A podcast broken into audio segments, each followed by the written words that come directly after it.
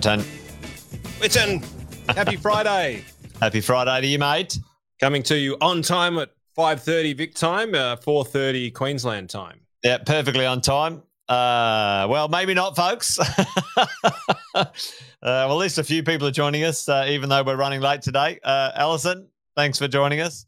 Sorry about the tardiness today. I had complete brain meltdown, uh, thinking I was totally on time, thinking I was uh, back at um, the old daylight savings time, and Andy reminded me that no, um, it's four o'clock Queensland and five o'clock in uh, in Victoria. But mate, uh, maybe because I was hanging out down in your neck of the woods the last uh, well late earlier this week, so um, we must have thrown you off a little trip down to uh, Victoria for the mentoring.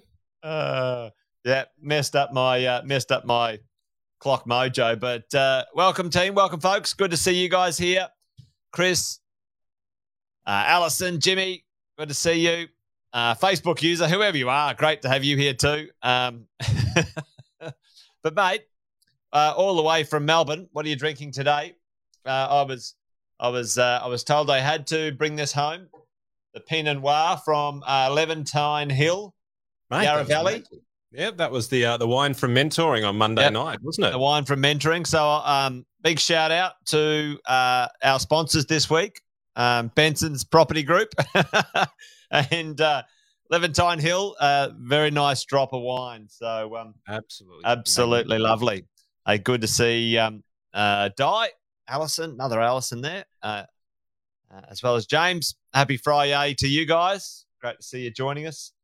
Mate, um, it's been a bit of a crazy week, actually. Hey, folks, one thing I did learn about traveling again this week, Andy, is how bloody inefficient it is.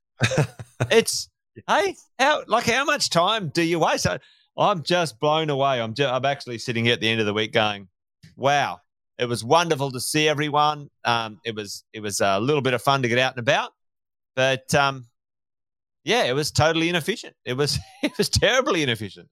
Um, uh, for time wise. But anyway, there you go. But we are now doing something efficient now, Andy. We're on. I'm- we're on. on efficiently half an hour somewhere around where we should have been. That's- yes. Mate, I, I concur. Just even just coming in, uh, you know, I I busted uh, almost two hours each way actually just coming into the live event, and Yeah. the amount of work that you can get done, it's it's amazing. The gift that uh, that gets given sometimes by uh, a forced event like what we've been through, and and I say it to a lot of our clients, and especially in the business space, be, uh, you know, don't waste a good crisis. That's Churchill, not me, but. Um, but I, I certainly mirror it in, from the perspective of learn the lessons and and find out where the efficiencies are, and don't just mean revert just because that's the way that we always did it Yeah. think about well what have we gained from operating in this environment and i, I was shocked mate i was at another event uh, on uh, on tuesday tuesday wednesday and uh, you know uh, around professionals sort of in and our fields and a lot of the talk was sort of getting back into the office full time getting everybody in there and i understand the frustrations but i also sort of thought wow there's there's some aggressive um, advantages that have come from this scenario, but there was just that that that tunnel vision, which is no, no, just got to go back to the way that it was, because Yeah. that's always the way that it was. Mate, I, uh, you and I have chatted. Hopefully, uh, and let me know. Let us know on online, folks. Would you like to go back to the way it was? Um, and it's no like there's no positive or negative about it. It's just like no no right or wrong answer. Would you like to Mm. go back to the way it was before COVID? How uh, how you were operating either in, in your career or your business, or um, you know, do you like it now? I certainly, for one, are voting for how uh, how we operate now. Much more efficient uh, in all So- sorts so of ways. Jace is no days in the office. So in the chat, just put in there if you reckon no days in the office, write a big donut zero. Uh, if you think that uh, it's sort of sitting where I, I, I don't mind it, two to three, whack a two to three, or if you think it should go back to normal, uh, whack five to seven. I'd be interested to see what Five to- everyone's thoughts are. Benton, bloody, if you were, I, I, I'd never work seven days in the office, mate. Like, tell, it's five to seven. Uh, uh, note to self: don't apply for Andy's uh, Andy's jobs. Just, just yeah, mate. A big week will be seven days. Uh, you know, uh, uh, an easy an easy week will be five. Combine the of both. both for Dave. Yeah. Well, you Yeah. know, there you go. I mean, some of us like a, a bit of um, a bit of social. You know, Deanne saying, "Hey, accommodation of both." Uh, Allison saying, "Hey, you know, two to three. Chris is like zero in the office. I fly interstate for work, so there you go. Chris Chris doesn't mind that. Hey, Chris is a bit of a uh, Apple fan, Andy, um, and uh, we're all we're all uh, frothing a little bit over the. Um... Oh, the new releases. Yes, I saw them. Jeez, how, how didn't that make my slide deck today? well, yeah, we, we don't want to end up um, we don't want to end up um, just talking about Apple, but anyway, uh, why don't we do why don't we do this? Why don't we do this? Why don't we uh, have a little crack on, folks? Uh, about uh, good to see all of you guys in uh, and on. Even though Andy and myself were late, well, I was late. Andy was actually pre- like on time, um, but not early.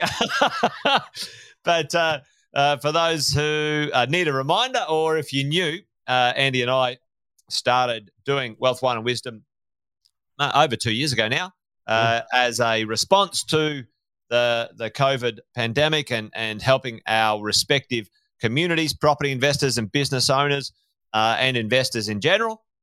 find their way through the confusion, confusion uh, that was happening at that point in time.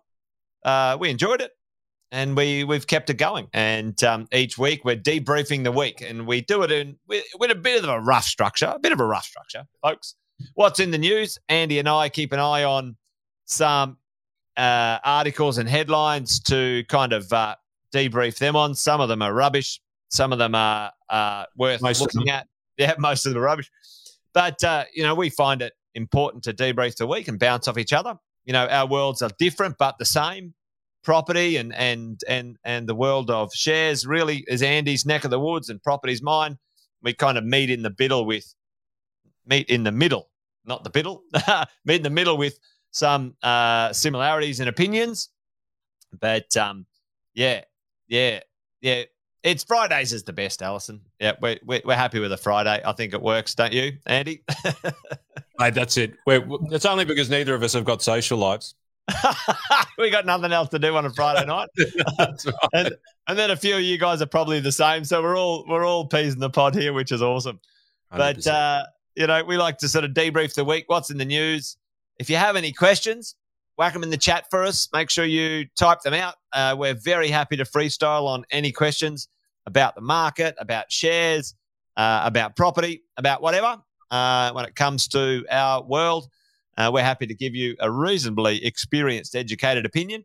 Uh, anything outside of our scope, we will we'll uh, we'll give it a shot, but we can't we can't be held accountable to any accuracy.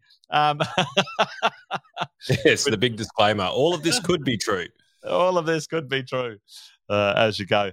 And then maybe if we get around to uh, something a bit later on, uh, if we have a bit of time, we might do something what we say, you know, things you should know, a bit of general knowledge about investing, uh, some other things. So hang with us, folks. Usually about 50 minutes to 60 minutes long. Good chat, depending on how we get uh, wound up and how many questions you guys ask us as well. So we're always happy to rock and roll and, um, you know, keep it going uh, in the mix. So, um, what do you reckon, Andy? Uh, did I miss anything? No, I reckon you're pretty much spot on, mate. Yeah, maybe late, but on point. That's it. well, mate, uh, I might chuck a few little uh, cheeky ones over the fence to kick off the night. Mate, throw um, a few hand grenades. Let's release some pins and get the get the night started. well, folks, a um, few things that are going on in the world of real estate, and uh, I'll drill into these ones. I left this one up from last week, actually, which is you know uh, home value is likely to likely to climb a little further before falling 15%. Uh, you know, again, you guys know, uh, you, you, guys know that I think that's a bunch of rubbish, um, absolute rubbish. But I just love, I love the fact that the headline is actually hedging the bets. Yeah, it's, it's, going, it, right? it's likely to climb further before it falls 15 to 20. I like the I like the way that they put a 15 to 25 percent on the downside, but nothing on the upside. Yeah. Well, it's funny, Andy. Uh, never in Australian property history has has the general property prices fallen anywhere anywhere near those two numbers. Um, and um, you know, I'll, I'll show um, I'll show you a stat later on. The the the you know the full market falls doesn't mean that somebody hasn't lost that much money in, on an individual property, but when we call it the market, it's actually a very misleading word, right? The market, Andy. You know, um, there's markets within markets within markets within markets within markets and markets and uh, you know so on folks so these generalizations are very, very dangerous to to take any heed in. Um, but you know, I thought it was quite funny, mate. You know, you and I talk about this this all the time.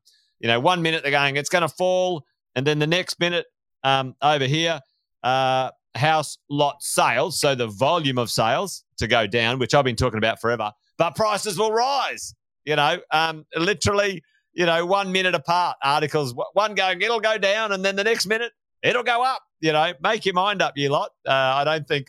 I, I, li- I, literally saw it in the um, in the the Fin review. Uh, I've forgotten whether I was in app or or where I was, but um, but it literally had the two polar opposite headlines, one underneath the other. before I could take a screenshot with it on my uh, on my phone, the, the, the, the, article underneath disappeared. But it literally one was going up, one was going down. It's amazing. Uh, but, but, that that's that's the media, isn't it? Appeal to the people, and uh, I guess a lot of us, and half of the reason why we do this is a lot of yeah. us as people, uh, and it's it's ingrained within our psychology. Yeah, uh, there's a an incredible book by um, Robert Cialdini or Caldini or whatever. I don't want to butcher his name, but I probably I think it's Cialdini. I'm pretty sure. Cialdini. Yeah, yeah it would be the one that I didn't actually say. I've, I've had to butcher at that myself once or twice, Andy. and so, as human beings, we're and this is where where a lot of us aren't great investors, uh, because ultimately we look for confirmation bias. We look as to the reason why we're right. Yeah. Uh, few people can actually look for the reasons why they're wrong and and that's where a good analyst really comes from is for people who are looking for where they're wrong so that they can get a balanced view of, of where they're going. So it makes sense that the media is going to uh, give you the top when, when they have no idea which let's let's let's be honest is always. Uh, so always as they've got no idea they're going to hedge their bets. It's going to be one on the high side one on the low side. So your filters based on your beliefs will ultimately dictate uh, what you read. And that's a classic example, mate. Hilarious Abs- at the same time. Absolutely. Well, something very interesting, Andy, right now, folks. I don't know if you guys have heard this one going around. Uh, my my uh, my 18 year old son and his friends uh, were uh, schooling me on uh, an internet sensation at the moment, something that's gone viral. Does anyone know at the moment there's a question is this the reason uh, why we've started late, later, Jason, so that we can actually go into this content? which which goes to which talks to your piece about this confirmation bias, Andy, which was actually a really interesting thing.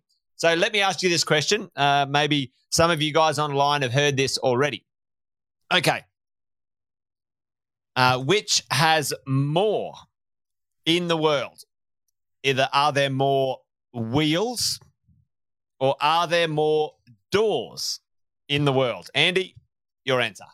Mate, I'm going to say there's more handles in the world than, than both of them. The contrarian that is Andy Fenton. well, you got to get into both. politician. Maybe you could be a politician, Andy. You um, answered the question without answering the question. I just, I'm, I'm really looking for the, the, the true analysis there, Jace, because when you do the math, like you think, well, where are all the doors? They're in houses. How do you open the doors with handles? Makes sense. Ah. Uh, and most of the wheels in the world are uh, they're not on carts anymore; they're on cars. There and yes, go. there's some motorbikes around there. And if you put Vietnam and China into there, then the, that might warp the statistics a little bit. So, uh, mate, oh, what would be more of? I, Chuck it in the chat, folks. If you think if you've heard this, I don't know if you guys have heard this. Maybe I only heard about it because of my younger kids, but this is an interesting experiment. Um, put it in the chat. Have a guess. Have a go. Uh, tell us why, because Andy's already hedging his bets because he's actually. Uh, but it's interesting, Andy. Just really interesting to see your brain how it works because you are an analyst, right? So you didn't give an answer before you decided to understand. All right, how can I qualify my answer, right? And this is quite um, quite abnormal, folks. What you just saw right now is an abnormal response to a piece of information or a question in the world. Been so called that Andy's... all my life. Abnormal. not I, normal, Andy. Not normal. I, I labeled it with special and then unique. Uh, were the kind of kind of terms that I heard for it over time, uh, mate. But um, so you know what most folks would do would would have a guess. Ah, doors, doors for sure. Then they would they would seek out confirmation, confirmation for why their answer would be correct. Okay, mm. uh, and that folks is is something that happens all the time and uh, that's you know what andy was saying confirmation bias It's you know you you off the cuff without without analysis. Um, oh, there you go. Chitra goes. There we go. Doors. He's, he's taking doors and he's giving us some, some more. Um, you know, confirmation on you know. Generally, cars have got you know four doors and four wheels, and maybe they've got five doors. Uh, Ajith, um, if you if the boot's a door, I don't know. And this is the thing, right? It That's was why I went to handles because immediately I went uh, doors. What happens if it's a slider? What happens if it's a hatch? You yeah, know, you... totally. Yep. So then, you know, we go looking for the confirmation for. Um, I hear there's more iPhones now than humans. Well, I wouldn't, Allison. You know what?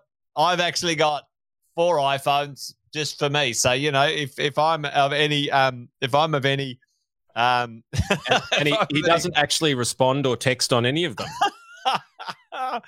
uh, well, yes, I, I think Michelle's right. We need to bust out a spreadsheet, Andy. That's for sure. And Chris is saying, well, what about the spare wheel? Well, there you go. There's five wheels and a steering wheel. Folks, this is the sort of thing, and it's a, it's actually a, a hilarious example of what we're talking about, where it is we we jump to a conclusion, and this is a fun one. This is we jump to an answer, we jump to a conclusion, we jump to a position, and then what we do is we find uh, random bits of information to block and build our position, which was which was let's say prematurely taken without research, data, or discussion. Right. So it's a really interesting one, and I because the young fellas were asking, you know, we went to lunch and they were asking the the staff in the in the restaurant, and they were asking everyone, and like everyone was like having a guess right on the spot, right? And then they would immediately come up with like five reasons why their their answer. Yeah, yeah. They get onto Google, yeah. they start googling away like That's mad. It. Yeah. So for all of us, and I, I, I just thought it was fun and and and uh, an interesting one, Andy, just to think about. That's how we uh, often as investors or uh, potential investors or discussing investing might position ourselves. We've got an opinion and we take a position and then we try and find bits to back it up rather than don't take an opinion, don't take a position, uh, uh, ask a question, and then find out a few things around it and see what comes of that information. So I, I thought that was pretty interesting because if we fly back into, you know, kind of a long way round of going, uh, the reason I was sort of, you know, talking about this is, you know, this thing, okay, is expected to to fall, that it's expected to go up. You know, which way we we we traveling here, Andy? Um, what is actually going on? And if we have a look in these two charts here, I'll see if I can zoom in on these. Let's have a look at this one. The monthly total listing for sales trends, right? Now, this is existing properties, Andy, existing properties. And have a look at that trajectory since 2010. All right. Um, in the world of real estate right now, the trajectory is um, has been just down nearly as low as you can go. And if you have a look um, back here from you know 2009, uh, the GFC, you know we had a little sort of little bump. But if you have a look at this, we had a really flat period for quite a while, um, and you know the regional areas tra- have projected down for for you know over a decade, maybe even two decades now when it comes to the number of properties available in Australia to to to buy and sell. So listings, which is existing properties, have reduced to folks record lows. You know, over here there was record lows. Look at that, record lows, Jason, record, record, lows. lows. Uh, uh, uh, what do they say? Allegedly record lows, Andy. Um, and it comes. um, so you know, it's a new record, Jason. That's all that matters. It's a new it's record. A it's a headline. Record. Headline. But you know, if we have a look at other things as well, and uh, I'm going to do a wealth coffee chat on this one next week, folks. I'll dive a little bit deeper specifically into this. Um, but you know, have a look at the months available of residential um, stock, and this is to do with land, land stock um, uh, coming through, Andy, uh, are, available for people to purchase. You know, um, and this is a month. So uh, so this is based on one month's worth of worth of supply. But you have a look at Greater Sydney, um, and Greater Melbourne, Greater Sydney, the the land So supply. Just, just break that down a little bit more, Jace. So, uh, so we're talking months of available residential stock. What what does that mean? So, So, so if you were to say Andy's like saying, "All right, I want to buy some, I want to buy a piece of land in Melbourne, um, and um, uh, I've decided today, and I want to get on with it." Right. So technically, from a supply point of view, the clearance of that piece of real estate being available for sale on the shelf and then gone in Melbourne is two weeks. Right. wow, That's that's insane, right? You have a look in Greater Sydney and Southeast Queensland. Um, you know that is one week or just one and a bit weeks, right? Wow. So so so everything that's up is is out and sold, right? Um, that's Ken Bruce is going mad, sort of stuff, isn't it? uh, it, it's insane. It's crazy. And and anywhere, I mean, even Greater Perth, this is now we're talking. You know, if you're talking up there, that's 12 weeks. That's not bad. 12 to 16 weeks of land supply that keeps prices No, in, no- in- nobody's allowed over there. Perth has got to be a little bit of a, an outlier at the moment because nobody new can go for an inspection. You wouldn't even buy in Perth via Zoom like they were doing up in Byron Bay because you, you you might be able to buy the real estate, but there's bugger all chance you're going to be able to get in there and live in it or use Mate, it. Yeah, exactly. Yeah, you might. Yeah, um, it's a long way to go. Uh, uh, also, so you know, um, in my world, you know, you guys have heard me say this, and I feel like I'm a bit of a broken record of recent times. Uh, but you know, I'll beat this drum until the cows come home, folks. You know, um, the supply issue in Australia is hideous, and it's only going to get worse. And um, you know, that's where we have a look at it, and we drill into these things. Um, but it's interesting, Andy uh, and I'll I'll leave this one as a little little little breadcrumb for you guys to join me on uh, Wealth Coffee Chats on Monday potentially. That uh, uh, the land prices haven't gone up. Uh, the the average block price hasn't gone up as much as you would think because of this supplies constraint, but something else has reduced. There we go. All right. Let's say the prices have only gone up 50 grand a block, Andy folks online. How is that the case when the demand is off the charts, but the price has only spiked on the cost of a piece of land? Um, in some of these places, not a, more more in others. Uh, but what has reduced to keep the price of an average block, an average block? Um, what's reduced to keep the price lower? Tell me that one. What do you think, Andy? You got, think you might have an idea? The price hasn't gone up as far on the block average, but something else is reduced to keep it low. The size, I would have thought. It's not about size, Jace, but um, Mate, well, it is this time, Andy. You're, you're a genius. it's how you use the block. I, I hear. ah, well, yes. Yep, yeah. And it's no use having a big block if you don't know what to do with it, right? Um, so well, they call it highest and best use, don't they? that's highest and best use. Alison, you're right. It's the size of the block of land. Absolutely right. Um, so what has what has happened, folks, is they have reduced the average block of land from 450 to 400 to 350 to 300 to 290. That has kept the average block price of a piece of land, Andy, the house price, averaging.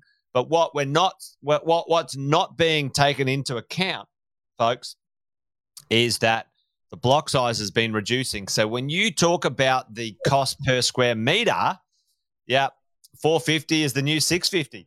And Allison, right now, 350 is the new 450. Yep. Yeah. Yep. Yep. Absolutely. And then, you know, Chris, the cost of construction's gone up, right? So, so what's happening, Andy, underneath, folks, you guys, you guys who've been around a little while, you see this happening. You, what's there's there's a strange little mechanism going on Mm. where it feels like the price is the same, but you're getting less. You know, um, the the size of the drink bottles gone down. You know, how the red spot special all over again. Unbelievable. yeah, yeah. So so there you go. That that's what's happening under our under our feet. You know, and uh, if you were to go buy a 450 block, like Allison said, you know, 450, you know, square meters used to be the bomb. You know, well, that one is 150 grand more, Andy. Mm. Um, and uh, uh, away you go. Yep. Uh, this is what we were talking a lot about about taking one, turning it into two, taking one and a half, turning it into three or four. Yeah, um, which by the by means that there's going to be more doors than there are wheels. But uh, and he's a door guy, and he's a door guy. Yep, and uh, Michelle. Uh, well, I mean, Michelle was in in the retail trade for a long time, and you know that's what happens to the major retailers when they want more money. They reduce the size of the produce, and then you know package it differently. So that's what's happening, folks, right there under our nose when it comes to the real estate game, um, and uh, a few things that's what's in the news right now, folks. If uh, if that's um, out and about, but I, I did say, Andy, I would show this just quickly, um, you know, and have a look at these times and moments. This is the swings. This is the swings in the uh, house price growth year end change uh, of the median the median house price uh, since 1990 or something like that, right? So we've had we've had some peaks and this is about a year behind now. But if you look at it, check out this, right? So we, we have a look in, um, you know, in here. Anyone remember what this one is here? Anyone know what that one was? You know, that was. Uh, uh, you there still, Andy? I'm still here, mate. Oh, I think you've done something weird with your uh, with your camera, or is I that have. me? No, no, I've just I've I found a slide that perfectly overlays yours. So I, ah, oh, perfect. All right, we'll we'll switch out in a second then. So you know, folks, you know the GFC, the the the the worst financial crisis the world's ever seen. Boom, collapse. You know, uh, five percent, five percent adjustment a year end on house price growth. Right. We had two little dips of that from the GFC, a little bit of GFC shock. The biggest one we've seen has had nothing to do with COVID. And anyone know what that is? Chuck that one in the chat for me. What was the biggest reduction in pr- house prices we've ever seen um, in recent times since 1990? The uh, the year end change of the average or the median house price. And just as um, a little bit of a hint, it doesn't rhyme with wanker, but it does have something to do with them. uh, but it does you know, rhyme with politician, uh, with magician. magician.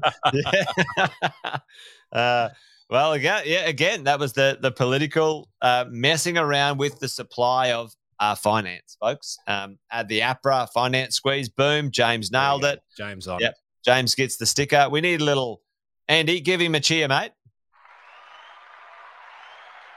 Good work. Good work, James. yeah. Yeah. The industry changing the rules for um, for investors. Absolutely, Rosalind. And um, you know, that's what happened.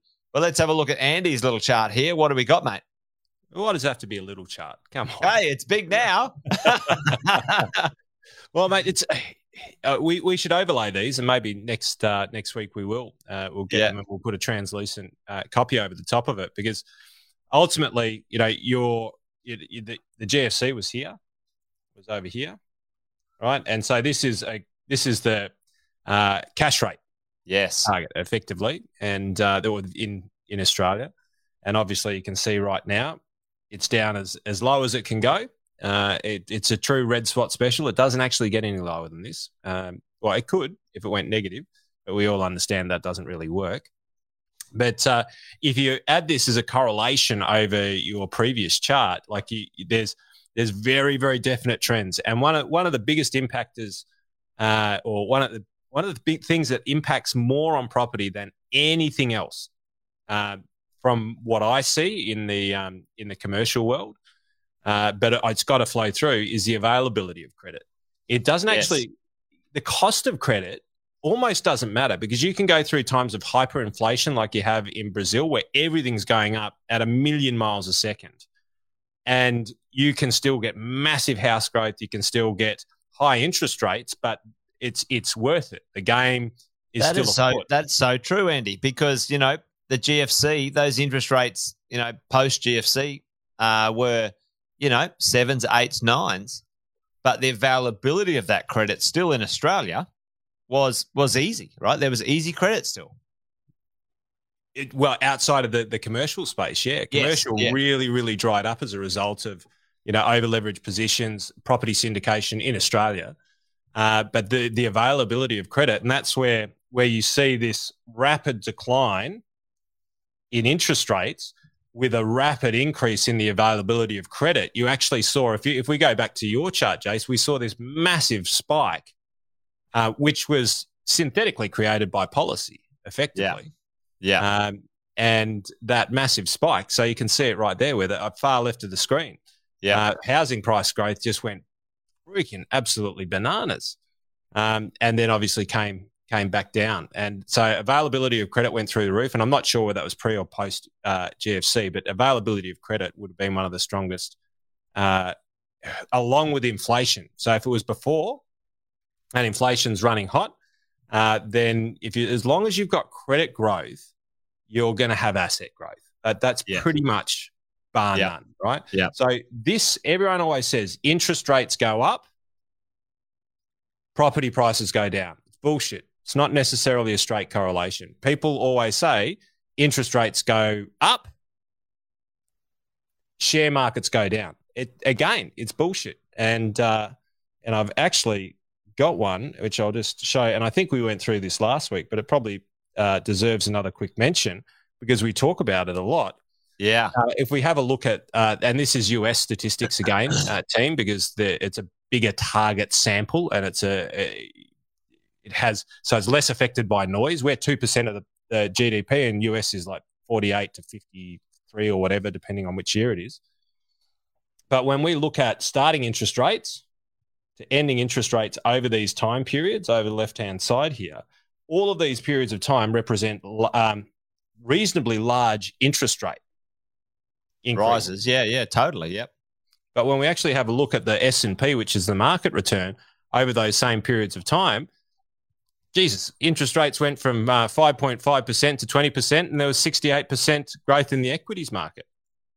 So there, and look, there could be a lag effect because you could go, and I, and I haven't done the additional analysis, but you go 1981 uh, to 19 you know, uh, 90 as an example. Well, I know that over that period of time, we actually had very strong markets anyway, so it kept on going up.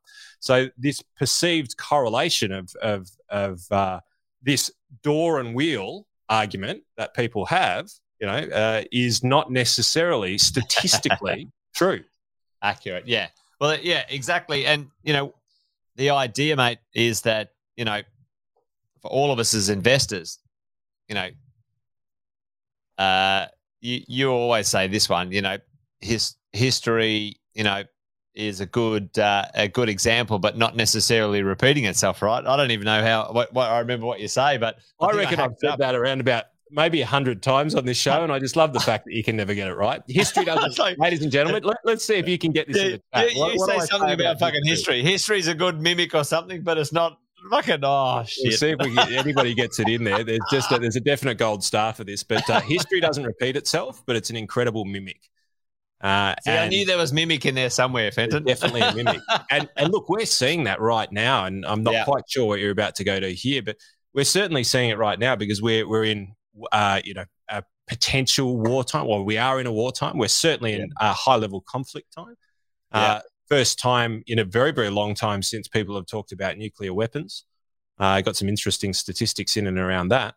Uh, and so there, good wine then, Jason. Uh, yeah, yeah. That's right, Alison. Um, but if we, I guess, goes back to if we're looking for confirmation that markets are going to go down, you'll find it. Yeah. If you're looking yeah. for confirmation that markets are going to go up, you'll find it. But the reality is that these uh, what are they called? Uh, something maximums. I forgot now. I've got your your problem, Joe. yeah, forget it. No, you, you you're on the wine too, mate. There you go. We're having these these moments, these old men moments. What's my name? Where am I? Who am I again? Uh, these data so, points in in there. So so what are we looking at here, Jace? Well, I mean, last week you showed something very similar to this, Andy, when it came to all right. Well, you know, over time, you know, what was going on and what happened, especially in relation to, you know, what's going on right now, wars, you know, um, et cetera, et cetera. And uh, I found this one, which I thought was quite um, interesting as well. You know, it'd be interesting to overlay any of those other things from 1970 when it came to, you know, um, if there was anything going on and you know conflicts and and and stuff from that point onwards. But you know the property prices have have tended to you know traject you know in a a fairly consistent uh, trajectory. You know, from around the you know the 1990 recession, you know, the the cash rates and interest rates have gone down pretty well. But prior to that, you know, interest rates, cash rates, we we were still trajectorying pretty nicely anyway. We've now, you know, entered or we're going to be in a low interest rate environment for a long, long time. I think probably forever, Andy. My call would be under 5%, you know, for a long, long time, for decades and decades to come. Uh, we got a question about, you know, interest rates uh, there from um, uh, someone. We might sort of circle around to answer that one in a minute. But, you know, in reality, you know, GFC, uh, you know, COVID, you know, these major, uh, major things in the real estate market, you know, small little miss, uh, small little pause. You know, you can see small little pauses in the the property trajectory, but but in reality, does didn't hold it back, didn't stop it.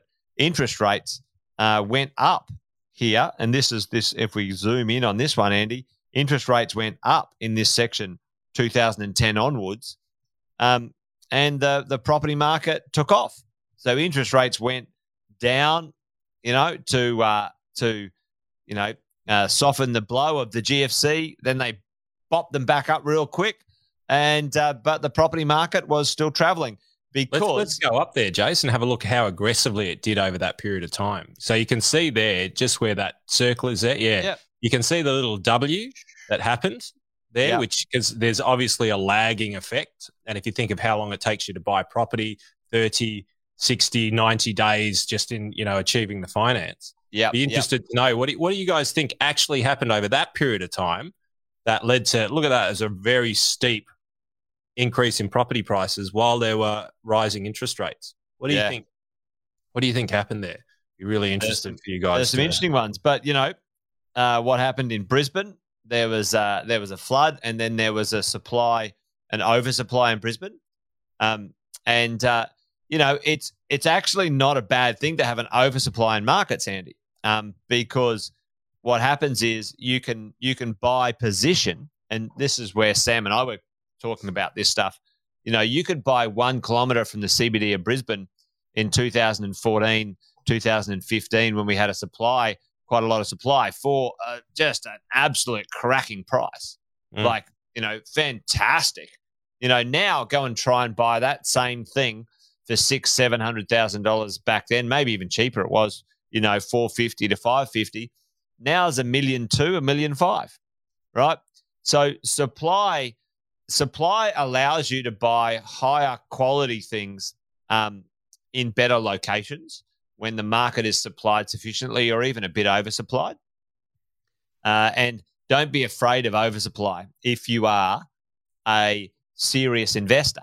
Um, it, it, actually gives you some very good buying terms as a as a purchaser. So you know, uh, in Australia right now, you know, Melbourne um, has actually got um, a little bit more supply than um, Brisbane and and Sydney, like the, our primary markets where we're we're shopping. So Melbourne is a little bit more competitive when it comes to the price per square meter and the price per position um, for an investment at the moment than Sydney or, or Brisbane is at the moment, right? So Adelaide and Perth, you know, you guys saw those stats before, you know, not flying out to those locations just yet for investment because I think there's great buying in those other three locations. But you know, there, there, there you go, Andy. So, so that was my stuff, mate. Um, I've got a few other little ones here that I thought you and I could wax lyrical on. I know you, you've got a, you've got a couple, but uh, one thing that uh, has entertained me in the news uh, of recent times, which I think is pretty interesting. So I saw this article today. Two major tectonic shifts will last for decades, folks, into the future which will which will affect the the equities market. Andy, no end. You and I have talked about this, right? Um, folks, tell me what you guys think it might be. Two major tectonic shifts or things that the equities market will need to understand price in, hedge against, you know, blah, blah, blah, blah, whatever those things might be. Andy might be able to sort of take the conversation a little bit further. But tell us in the chat team, what do you guys think it might be? What what things? It says here, two big shocks sparked by the war in the Ukraine will shape the financial markets and the commodity markets and the global economy for decades to come. But equity investors seem sanguine. Oh, what the hell is sanguine, Andy? Anyway, I don't know. I don't know what that means. It's a it's a winery up uh, up, up in the in the north of Victoria, I think. yes, it is. Uh, um, well, Rosalind, I think has uh, has started the the foray of the answer, which oil, yes, uh, oil. But what does it mean? Oil, but also a few other things. Rosalind, good work. Uh, we want to give Rosalind a cheer, Andy. You've got the sounds. Go, Rosalind. uh, um, so the idea we've got a few little spammers dropping by, folks. I'll just uh, block them as we go, and Andy can Andy can continue the chat. Um, but listen, uh, Rosalind said oil, uh, but it is known as a bit of an energy crisis, Andy. Right, and that's uh, that that's what we're looking at at the moment. That's what's probably, in my views, having some of the more uh, substantial effects on on markets at the moment, and, and, probably causing a little bit more of the the turbulence. Uh, it's it's less about the war. If you ask my, most uh, most market commentators at the moment, they they're basically saying that the like like what happened with COVID, the the market sort of started pricing it in really quite early. Uh, and then the emotion drove it down, created a huge amount of volatility. But there was pre-pricing uh, of COVID into the markets, and there's certainly pre-pricing of this conflict uh, in markets. Now that doesn't necessarily translate directly into commodity prices because that is largely then driven by political decisions to create trade embargoes. And that, it's been a while since we we used this because we we talked about this uh, almost two years ago in that the standard way things happen, and uh, and look, hopefully it never eventuates, but the standard way you know these geopolitical events tend to uh, work through is that they have um, currency wars, right, where mm. they manipulate their currencies in order to gain a competitive advantage on whatever it is that they're vying for over that period of time. And then we go to trade wars. And trade wars are what you're seeing literally right now with embargoes, with tariffs, with you know limited supply, and and that those wars actually have more of an impact on global markets than the war itself. Uh, I, I, hate to say it, but more often than not, war is actually a good thing for markets. Uh, it's not a good thing, and I don't endorse it, and I don't celebrate it by any stretch of the imagination. But uh, what wars can do, uh, can do, and have done in the past, have actually driven uh, driven construction driven uh, markets up because there's obviously a number of things that need to be produced in order to be able to um, uh, in order to be able to go to war. So a lot of people make money out of wars. People wouldn't have wars unless they made money out of them. Uh, but it is the it's all of the tariffs, it's all the trade embargoes, it's things like that which really have a, a larger impact, in, and in um, and that's what we're going to see. And the effects of this can be a lot longer standing. Like if we have a look at again, we covered this about a year and a half ago. We were talking about uh, fracture, uh, shale oil, and yeah. uh, and and the American relationship with the Saudis. I, have been reading some interesting stuff right about now because uh, they're they're looking to reunite some ties, but good old um, Trump gave a fair few draw blows to the Saudis throughout his period of time in in politics. So uh, Biden's eating some humble pie right about now, trying to uh, negotiate some reasonable terms and supplies, because ultimately uh, that kicks on. Uh, that that uh, and I've got something here which I can share with you. Uh, you know the the oil prices actually are very very closely related to the cost of food, and we talked about this last week from a slightly different perspective. But you'll notice here there's a few things that tend to pick up when oil prices really start to spike, right? Um, now you can see here crude obviously uh, on a on a rocket ship right about now. But look how quickly it priced into the food market over here. So we're talking about wheat, and we're talking about the food index. Uh, so large Australian food ex- index over in the US. So obviously spiking really aggressively. I haven't got an update on this, but they're going to keep going north, and they're going north because the combine harvesters are still powered by oil. You know the the Yeah. the Yeah. the, the the shipping or the transport of these. You don't have as many Tesla trucks on the road, or you don't have enough of the Tesla trucks on the road just yet, in order to be able to fuel them uh, these ways. But what we can see is so this this kind of trade war that's happening, and we saw very very similar things with Kuwait uh, and um, Iraq, and, but al- albeit these because of the the velocity of money back then, it had a longer term effect. Right, it happened slower. the The volatility wasn't quite as big, but the the velocity of information and the velocity of money wasn't uh, as fast as what it is Well, now. That Now would be interesting to see, right? Because you know we've talked about that. You've talked about it a lot about the velocity of how fast money and and stuff can travel around and information. You know, yeah, that'd be very interesting to see how that plays out. So when we talk about energy, we're absolutely look. This is something that's going to play out for a little while because the parts that you can't correct quickly uh, are the relationships, uh, because obviously there is there is uh, there's there's political positions that people are going to be taking uh, Yeah. as these things come through. Uh, people are looking. Politicians are looking for their own confirmation bias. They're looking for their own doors and their own wheels uh, and trying to substantiate their cases as to why they're in it. So, so these things can take time to kind of wash through, uh, but then they they can revert very very quickly. You know, once once you start to remobilize, there's an inertia that happens, especially in oil. When you start really doubling down on production, that might be three, six months. Then all of a sudden that hits the market. And the same thing as what you were saying previously about property then all of a sudden you have a flood on the market and you you end up with the exact opposite. Is, is, Yep. You know, energy prices will plummet potentially. You know, in the future, should that happen. There you go. Well, Rosalind did some uh, research. Thank you, Rosalind. Um, Sanguine, optimistic or positive, especially in apparent, apparently bad or difficult situations. He's sanguine about the prospects of the global economy. Well, there you go. That's uh, that's uh, learn something today. So thank you, Rosalind. Um, appreciate you uh, taking the time to do the research on that one. But uh, reading that article, Andy, uh, part of that was, um, you know, certainly talking about all of those, you know, uh, influences when it comes to, you know, oil and other bits and pieces.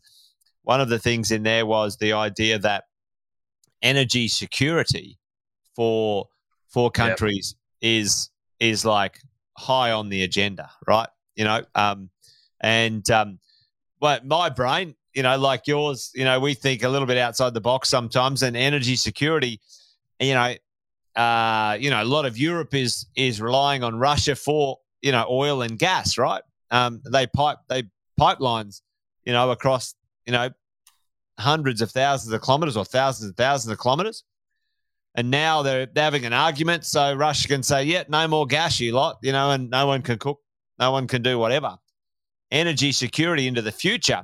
And it's interesting and probably not uh, a coincidence. You see people like Twiggy Forrest here, um, you know, Andrew Forrest talking about, you know, some of the new future energy systems that uh, people are investing in. A billionaire uh, like Forrest saying, hey, he's going to get behind green hydrogen as, you know, a solution, like the Elon Musks of the world, getting behind, you know, batteries and solar.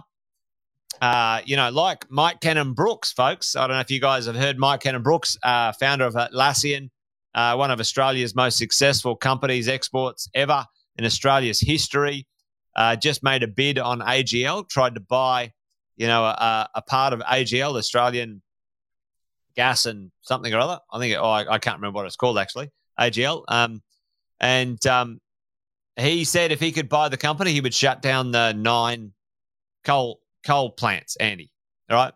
So you know, what are your thoughts in that space, mate? We've got we've got private privateers. You know, we know the future. Uh, let's say you know oil now is up. You know, petrol it goes to three dollars, five dollars all of these technologies now, Andy, become actually competitive Yeah. in the marketplace. You know, what what do you think? You know, this is this is the old, you know, not financial advice, but uh, crystal ball gazing in this No, well, space. You know, let's let's just talk about stats. yeah, let's let's not go to vice, but I I think Jace, you and I do share a brain, mate, because our slide preparation was not rehearsed. But uh, what we're looking at here is billions of dollars um, by Ro- Ro- Roslyn, our producer. Thank you, Roslyn. You are now um, our official producer. Roslyn has done. Um, she has helped us with Australian Gas Lighting Company. There you go, AGL. Yeah, Australia. Ga- oh my! I didn't realise they were the gaslighters of Australia. No, so, they, so, so they work with the politicians. I always thought they were in an energy company. Well, apparently, they're into gaslighting. go. Uh, Is uh, they, they should be on maths. Uh, so what we're looking at here, right? And I just thought this was interesting. I'm doing a bit of, uh, I'm doing a lot in this space. I've been doing a lot in this space now for about two years. Just uh, anything responsible, anything ethical. What I've realised is that responsible, responsible and ethical uh, to everybody have completely different definitions. Uh, and we may actually bring on uh, one of our UK friends to to talk about this. They've got uh, one of the most advanced uh, ESG screening tools in the world at the moment, and uh, super brains, incredible business, love them to death. But so what we're looking at here is actually the per half year the billions of dollars that are spent in renewable energy. So we've got so- wind so and blue. invested in those businesses, like sort of invested. Yep. Yep. So we're going back to 2004 on the on the chart on the left hand side. Wow. Wow. Uh, and this is from Bloomberg. So uh, look at that sort of growth that we're seeing. So wind has had a massive, massive growth. Huge. Solar, obviously huge. Believe it or not, though, you look at these statistics in Australia, Jason, you would be shocked. We are shit. We are behind the world so far. It's so it's- embarrassing. Yeah. It's, embarrassing. Yeah. It really is embarrassing. And this is where um, affluence breeds dickheads. yeah. Uh, and uh, make no mistake, mistake, you know, strength isn't built from good times. It's not. Strength is built from bruises, from shit, uh, from from learning the lessons of struggle. And the same thing politically and economically, I've, I'm now really starting to believe. Uh, and this entitlement kind of philosophy that people have, or this entitlement, maybe I'll just stop on that. No, wait, I'll keep going. The entitlement philosophy that voters have in regards to who they elect as well. Uh, the same thing. So now it's a popularity race in in regards to politics. But anyway, I'll get off my soapbox, uh, my soapbox rather. Um, but clearly, what we're seeing here is a massive drive. So, wind and solar are they the most efficient? Well, no, they were just only 20 years ago the only things that we could start to invest money in and have a crack at being able to really make sustainable. But now biofuels, biomass and waste, geothermal, small hydro, marine, these this side of the equation is really starting to to to to show some good upside. The the problem is there's just no capital in there at the moment. So if we extrapolate this growth trajectory and and we're talking you know 100 and 160 so we're talking 300 almost 400 billion a year because this is half yearly these these stats here so 400 uh, close to close to 400 billion a year is being spent and will be very very soon these will start to take over and you're 100% right one of the, one of the great opportunities i think that'll come from you know this conflict uh, this conflict is uh, is everybody looking at how can we, based on where we live, uh, produce more sustainable, long-term profitable ways of producing energy? Well, you think about it, Andy. You think about it right now, right? So, yeah, it, which is which is great. Like I love these conversations because you go, all right, well, uh, let's let's say I'm New Zealand, right? Um, and hello to our sorry, mate. brothers and sisters across the across the ditch. I love the New Zealanders. I Uh, love the they're a good crew, right? And it's They're just a, yeah, it's just a close example, right? So I'm New 100%. Zealand. Yeah. Um, you know, I don't want to be I don't want to be buying coal or uranium or any other resource that I don't have in my own country.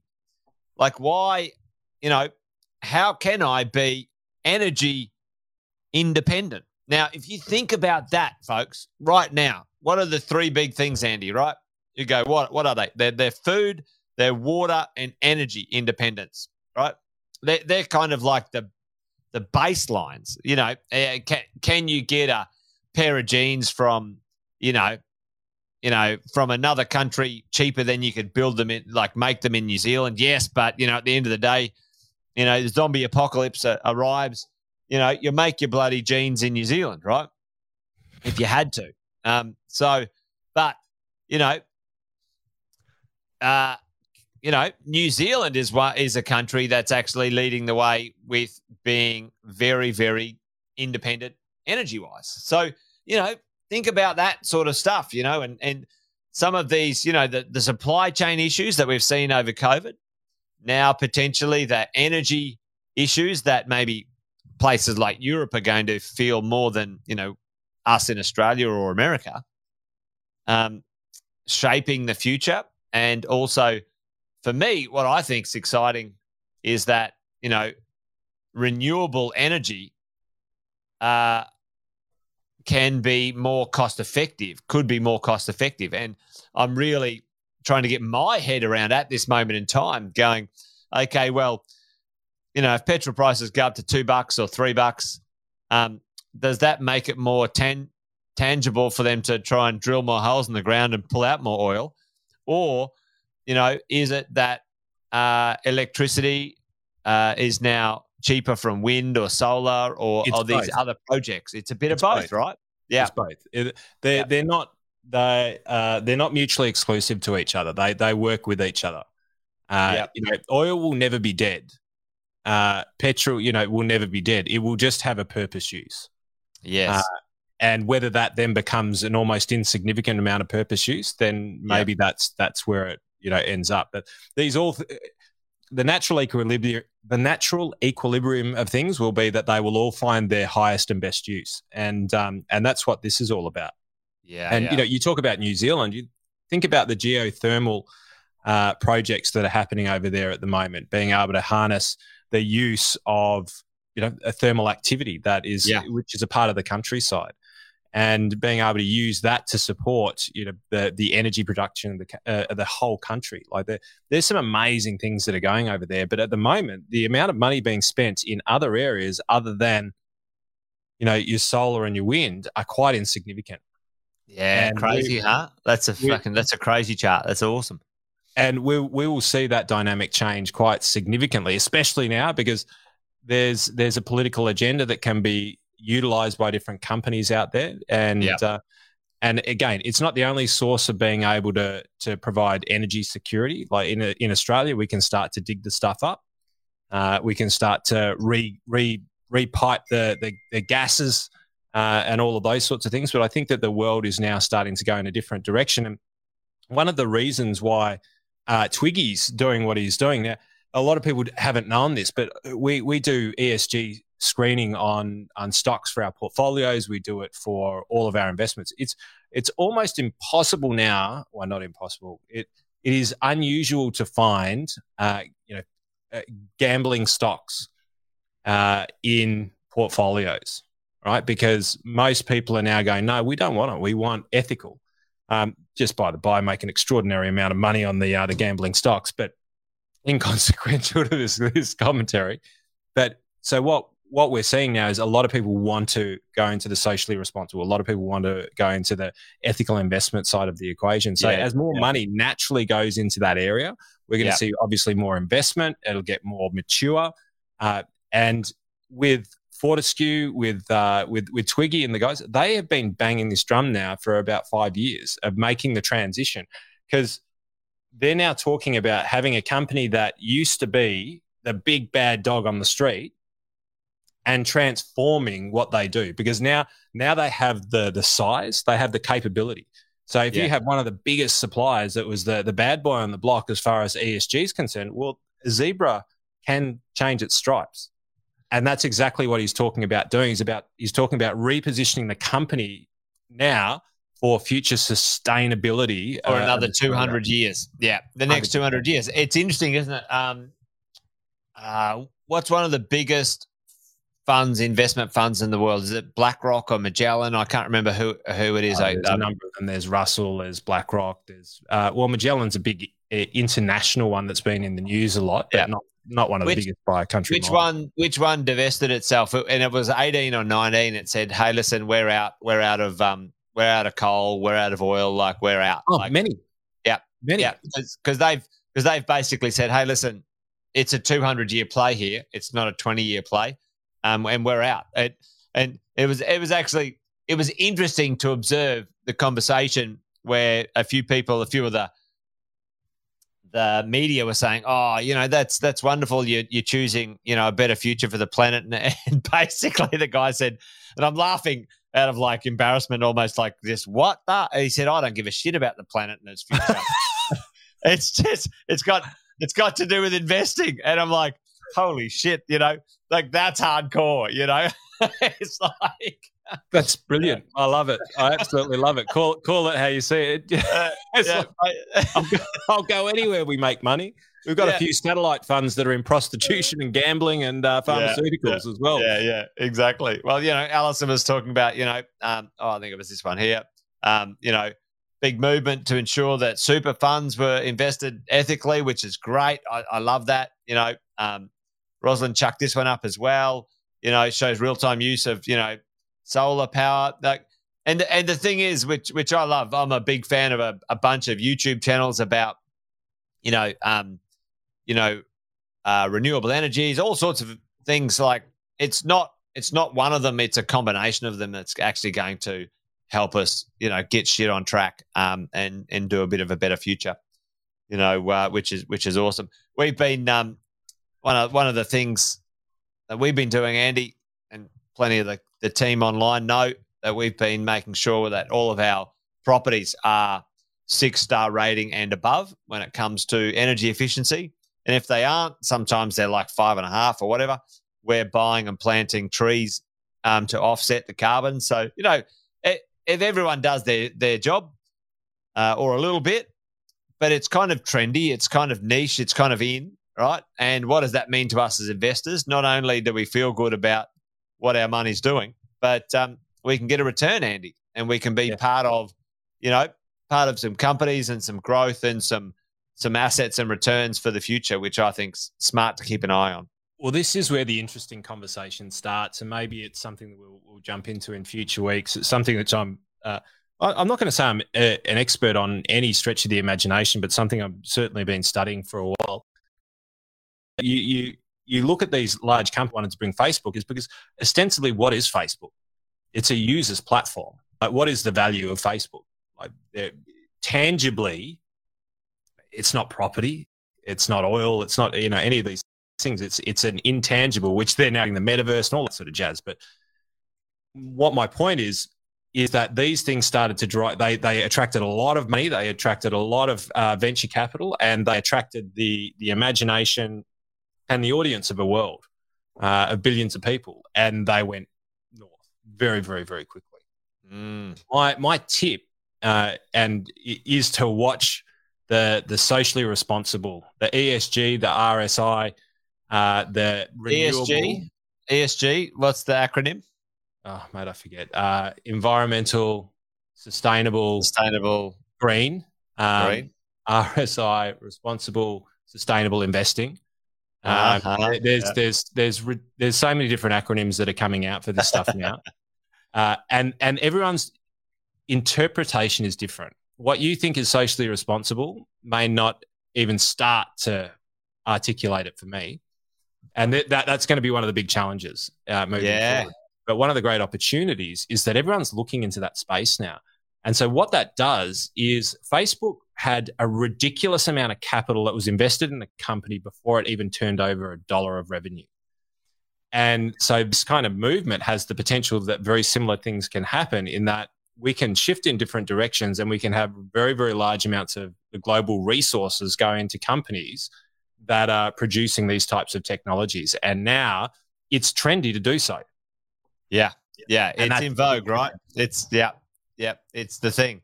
Well, it's an interesting one, right? What did they say? Was it the eighties or nineties? You know, greed was good. Was was some catch cry? Um, and um, you know now sort of sustainable or um, or uh, renewable or green is good. Um, you know, I think I prefer the the latter rather than the prior. But um, green know. is good, but it's been 20 years in the making to get to here, and yeah, we're just yeah, yeah. starting to get to the level. Like we're we're still probably we need to double the amount of expenditure into these areas before they're really going to have the resources to be able to, to take yep. it next level. Yep. But it's trending in that direction. And all of the uh, research that I'm doing at the moment is that these types of ethical investments are actually performing really, really well and sometimes really outperforming well. uh, the major indexes. And well, uh, Andy, you know what we do know. I mean, we could probably bring a little some of these stats maybe for next week or the week after. You know, um, the transition, the largest transition of wealth the world has ever seen is underway, folks. Um, from the baby boomers to uh, the ones coming after, you know, the next ten to twenty years, that the the wealth will transfer from the baby boomers to those who are next. There we go. Let's do that. Um, and um, yep, uh, it's it's on its way, Andy. And uh, I think for all of us, that's something to keep an eye on. Potentially, it can't come soon enough, and um, you know maybe maybe the next generation will uh, will start to uh, will start to uh, because it's in vogue, because it's potentially the right thing to do, because that's the way they want to roll it. This world of green, responsible, you know, uh, add value to the planet planet investing is going to be uh, the next big boom. Now that's that's my call, allegedly. Anyway, that's that's what I think. Those industries are going to go off their chops. Well, it takes chops. a value shift quite often in markets uh, yeah. politically in order to really change the trajectory of the world. And we are seeing, you know, the the Y's and the X. Uh, we're just the in betweenies that don't yeah. really fit anywhere. We don't have any what ideas of our own. We don't. We, we didn't. We didn't create the tech. Well, we created the, the, the tech era, I guess. But uh, but we're the in betweenies, and as we filter through, uh, because let's face it, you know, we're we're here, Chase. Mm. You know, we're in this range right here, the range that nobody yeah. really gives a stuff about. Um, but the transition of wealth will majority be down here. Yeah. And that's where there's different values. There's different yeah. ideas as to where the world's going to go. There's different ways that they communicate. There's different platforms that they use uh, to communicate with. And, and ultimately, there is a very, very different way. And you know it with your kids, right? They, they look at the world from a very, very different perspective. Different kettle of fish. Yeah. And they don't listen to us. Little buggers. I think I think at some point in time we used to listen to our parents and kind of take what they had as as sort of you know that that's the direction. But there's I think lot- that I think that was propaganda, Andy. I think that's propaganda. I don't think that's ever happened in the, the history of the world. But folks, why don't we why don't we why don't we put a dot in that one, Andy, um, and uh, leave that for another day because uh, I think that'd be a great conversation to have at some point in the future. And folks, um, let us know if there's uh, a subject you might think we might uh, it might be fun to to cover. Uh, coming soon, Andy and I are thinking about uh, busting open on the Friday show. A little bit of uh, a little bit of some theming. We wanted to do some stuff around business owners. We wanted to do some stuff around um, investments. You know, different other bits and pieces. Maybe getting some guests on. So uh, keep an eye out, folks. We're going to sort of design maybe the next six to twelve months of wealth, wine, and wisdoms um, and um, do something uh, a little bit themed uh, in and around that. But if you've got an idea, give us a shout out. Let us know. Always, um, always happy to um, you know uh, do what we uh, do what we need to do when it comes to answering the questions of everyone in uh, in the world of uh, the community. So I had to block a couple of YouTube. Oh, what happened there? Mate, I'm, I'm, watching that. We're, we're getting smashed in the ah. background uh, of. Uh, we're getting spammed out of control in the background here. It's incredible. A few spammers on tonight. Don't know what that is, folks, but uh, just ignore it. Um, so there we go, Andy. Folks, done and dusted. Wealth, wine, and wisdom. Fenton, good to hang out with you, mate. Good folks, to see you, mate. Great to hang out with you guys as well. Thank you for hanging out today, Chris, Allison, Rosalind, our uh, our now unofficial but official producer and researcher, um, and the rest of you guys. Fantastic to have you guys today, hanging out, um, doing what we need to do on a Friday afternoon, having a bit of fun potentially. Hopefully, for those who uh, those who've been uh, here the whole hour, hopefully it was useful. Um, so uh, I think that's it. We'll call it done and dusted, Fenton. We'll All try and be on time next week, folks. Um, I'll let Andy organise the calendar, not me. Have a great Oh, weekend, ladies and gents. And Yeah. it's uh, good night from me. and it's good night from him. Good night. Good night.